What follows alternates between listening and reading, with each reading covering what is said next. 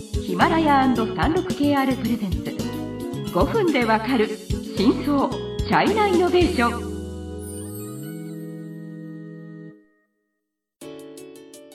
皆さんこんにちは 36KR ジャパンの委員です。日本経済新聞の山田です。はい今回はファーウェイシリーズの3回目ですね。はいはい。まあ今日はうん米国はなぜうん。ファーウェイを標的にまあしたのかっていうのをはい。もうちょっと詳しく説明したいと思います。はい。まあ私が説明するというよりは 山田先生の。はい。あの前回も言ったように、うんファーウェイ今スマホシェアは世界にうん。で 5G の通信基地局の、えー、とシェアは世界1位一。うん。5G 技術も世界をリードしてて、5G まあそうね。まあ、うん。あの今そのどんどんなんていうのダメにお客さん減減らされてるんで、はい、そずっと1位かっていうのはちょっとわかんない。これからはねまあでもちょっとわからない。首位争いしてるのはい。ただまあその 5G の標準特許は一応世界一番多分多く持ってるっていうような企業ですね。はい。はい。はい。ここまでのまあ実力があるということですね。はい。で、まあ、率直に言うと、まあ、ちょっと一般の、そのリスナーさんの、あれは、わかんないですけど、スマートフォンがどうであろうが、アメリカはあんま気にしてないと思うんですよ、基本的に。で、その、ファーウェイが、いわゆる米中摩擦の焦点になっているのは、まあ、このせいぜい2年ぐらいの話ですけど、もともと、その、多分10年とか15年の規模で遡ってみても、そのアメリカの通信会社がファーウェイの製品を買うっていうことに対して、すごくアメリカの、まあ、特に政界というかですね、まあ、安全保障系の人からダメですと。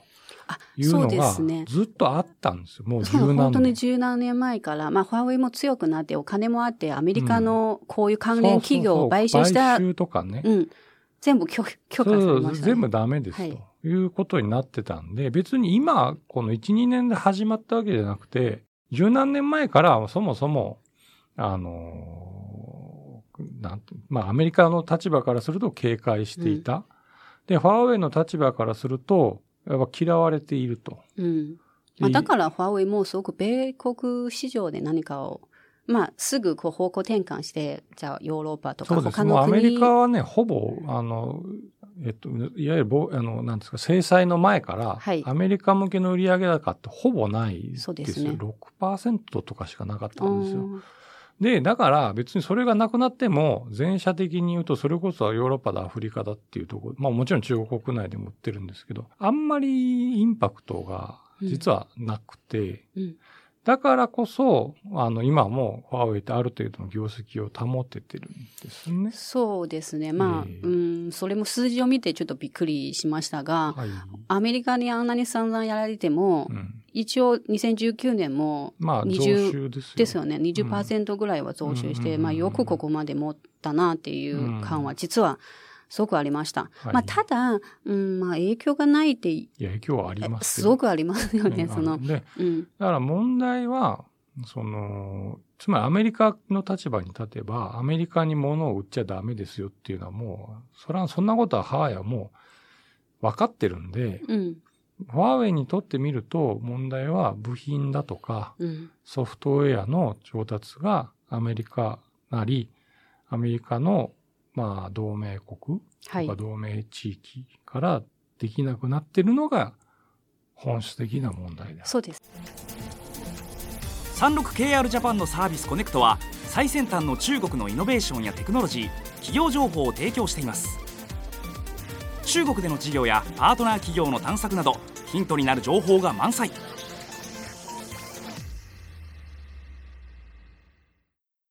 ここをちょっと勉強しました。あ あの、えっ、と、5G の実現には、そのコンピュータスは、まあ、うん。いくつかあって、うん。そういう半導体デザイン、はいあとその RF のフロントエンド、えっ、と、半導体製造、はい。スマホなどのデバイスとネットワークのインフラですね。うんこの5つはまあ、ちょこ必要です。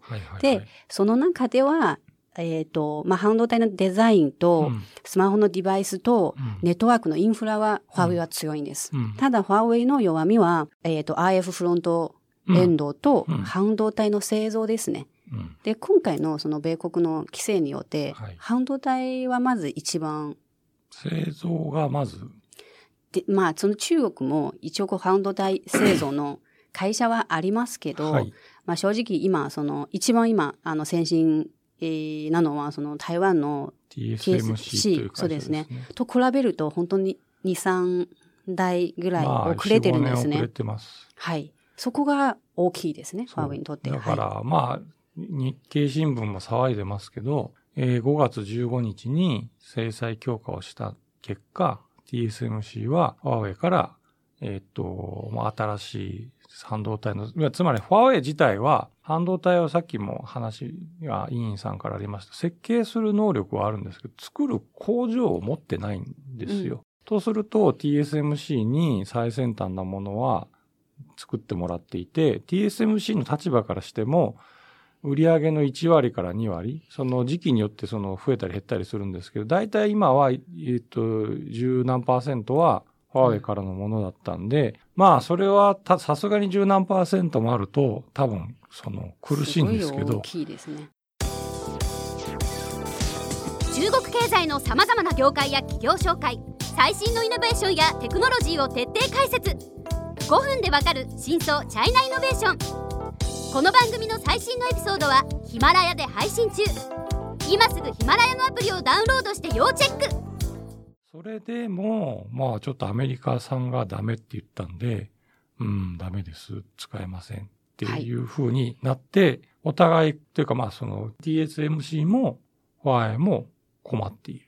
ですね。うんはい。で、あのーあとね、その、わかりやすいので言うと、Google の、あのーソフトを、まあ、Android とそれに付随する、えっと、アプリケーションを、その、標準で積めなくなってるっていうのは、スマートフォンについて。それは、まあ、Android はオープンソースだからいいのかもしれないですけど、アプリが、そのそうですね。まあ、例えば簡単に言いますと、Google 検索、Gmail、Google マップは使えないということですね。まあ、使えないっていうか、その、出荷時点では使えないっていうことでしょうね。うん。ユーザーがインストールすれば使えるんだろうけど、そりゃめんどくさいっていう話なんでしょうけどね。はい。まあ、それもの影響もあって、実はまあ、もともとユーロ、ヨヨーーロッパパで、うんまあまあまあ売れてて、まあ日本でも実はシェアはそんなに低くなかったんですよ、ファーウェイのスマホは。。